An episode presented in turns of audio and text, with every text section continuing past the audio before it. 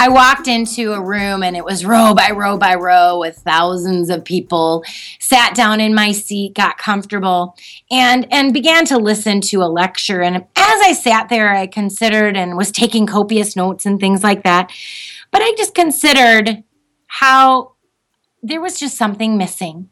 And I, you know, was trying to think about it and looking at, at everything I know about adult learning theory. And what was missing was the social element of learning. And the control wasn't in my hands. I had no control over the learning environment.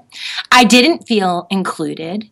I wasn't then open to participate or learn or take risks. So, what happened is two thirds of the way through the session, we were asked to do something that took me way outside my comfort zone. And in that, we weren't ready we weren't prepared because the social component of learning hadn't been stepped up. This is law number three freedom.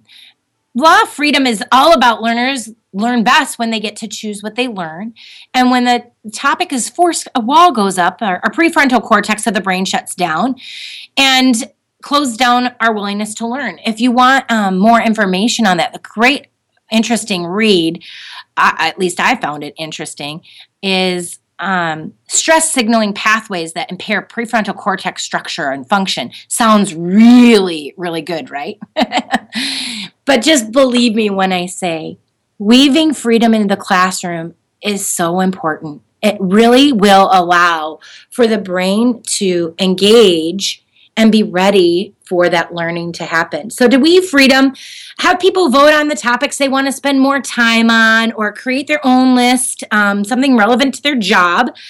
Uh, what they want to do. Maybe they come up with their own scenario or examples. A lot of times I, I ask for learners to share when have you seen an example of XYZ? And, and they share their own stories, their own ideas, their own concepts. Uh, instead of assigning where they sit, letting them sit where they would like, um, and partnering.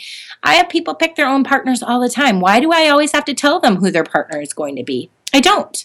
So give them some freedom within the confines and the structure of your class. Another idea, uh, our law number four, is application.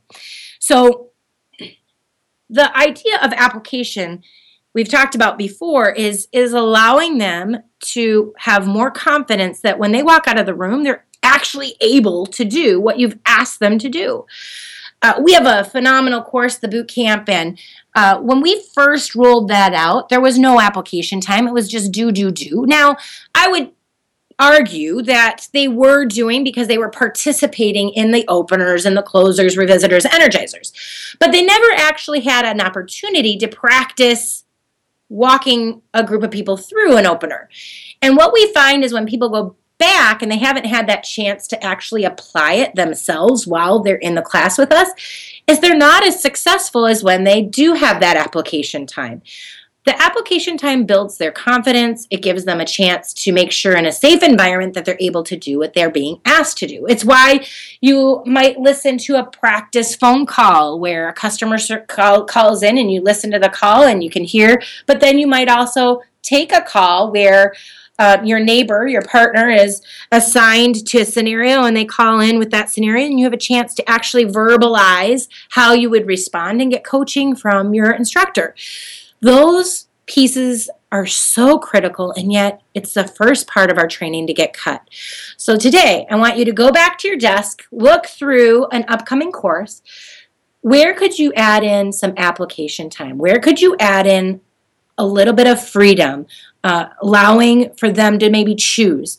Maybe it's choice within the application time. Choose what you want to apply, but make sure that you add in that time because it's so critical and valuable to the transfer of training back on the job. If you want to read more about this, check out my book, Creative Training, a Train the Trainer Field Guide. You can see the link down below. Click on it. You can order it through the Bob Pike Group. But the idea here is just do this. Take one step at a time. So today, start today. Just do one little thing in your next course that will allow for freedom and application. I'm Becky Pike Pluth. Have a great day. We'll see you next time.